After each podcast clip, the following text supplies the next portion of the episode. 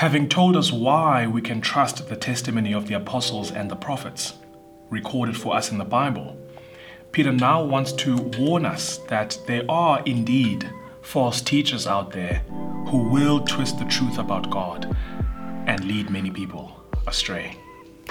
Not everyone who claims to be telling the truth about Jesus and his kingdom is telling the truth about Jesus and his kingdom. And this is nothing new. It's been this way since the very beginning. Have a look at verse 1. But there were also false prophets among the people, just as there will be false teachers among you. Just as there were false prophets in the Old Testament prophets' days, there were also false teachers in the time of the apostles, and so there will also be false teachers among us today. There are several key characteristics of false teachers that Peter wants to highlight for us in our text today. So let's have a look at them in turn. Firstly, false teachers are clever in their deception. False teachers are clever in their deception. We must not think that it will be easy to identify false teaching because Peter says in verse 1 that false teachers will secretly introduce destructive heresies, even denying the sovereign Lord who brought them.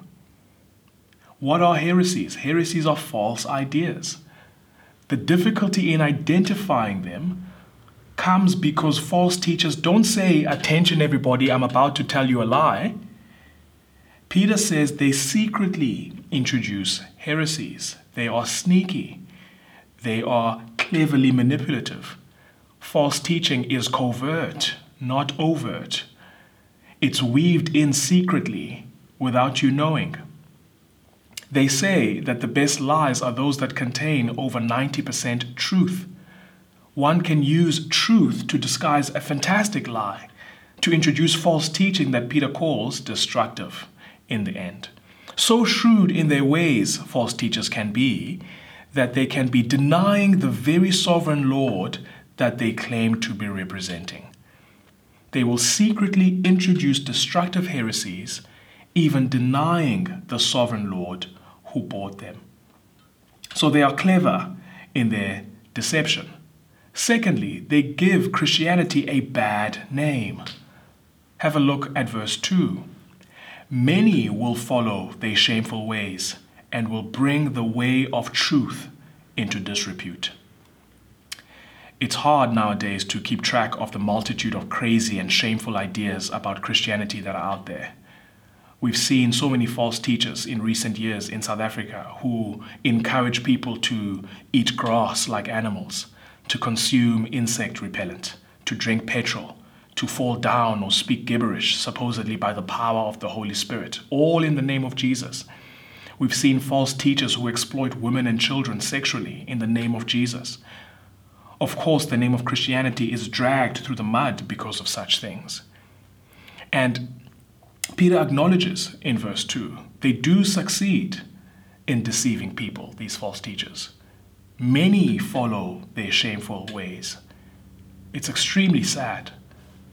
This is very important for us to hear from Peter because often people reject Jesus because of the existence of the many wacky ideas about Jesus that are in existence out there. Peter is telling us this so that we don't get surprised by false teachers what we should do is be aware that the existence of false ideas does not then mean that there isn't the true idea. The implication for us of knowing that false teaching exists is that we ought to more carefully seek the truth. We should not throw the baby of truth out with the bathwater of false teaching. And so we have to be on our guard.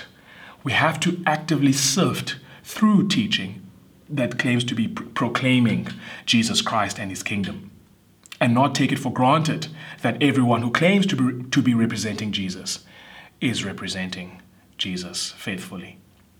That's the second characteristic of false teaching. It does give Christianity a bad name and it deceives many people successfully. The third characteristic of false teaching that we see in our text is that it is motivated by greed. It is motivated by greed. Have a look at verse 3. In their greed, these teachers will exploit you with stories they have made up. False teachers often begin their made up stories by saying, The Lord said to me, when I was in the Spirit, the Spirit gave me a vision.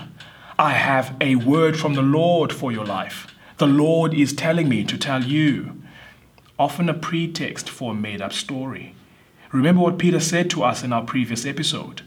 We can rely on what he tells us because he was actually physically present with the Lord. He saw him and listened to him and heard him. We can rely on Peter because he lived with Jesus in the flesh. A faithful teacher would therefore say, Let's have a look at the word that the Lord gave to Peter. Let's have a look at what the Spirit revealed to Peter. A faithful teacher would not point to himself and his made up stories. He would point to the words of Peter and the other apostles who were eyewitnesses of Jesus Christ. Peter tells us that the reason these false teachers are in the business of making up false stories is greed. They are motivated by greed. They are after your money. They want to be rich. And so they tell you whatever they think will lead you to giving them more money. The usual made up story that they all tell at some point is that if you give them money, the Lord will give to you so much more money. The Prophet Bushiri is a prime example of this. He's made himself a rich multimillionaire by exploiting the poor, telling them to give him money so that they can receive more money from the Lord. Greed is their motivation. They love talking about money. The only thing that they love more than talking about money is talking about your money. And so these are just three characteristics of false teachers that Peter wants us to be aware of in our text. And we will see more characteristics of false teachers uh, in our up- upcoming episodes. They are clever in their deception. They give Christianity a bad name with their shameful ways. And thirdly, they are motivated by greed. But don't lose heart thinking that they will get away with their lives. They might run successful churches for years and years and con people.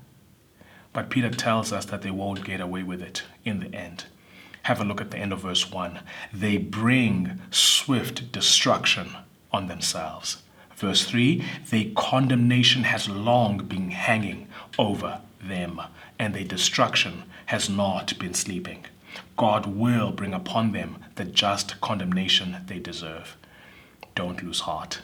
I'll see you in the next episode.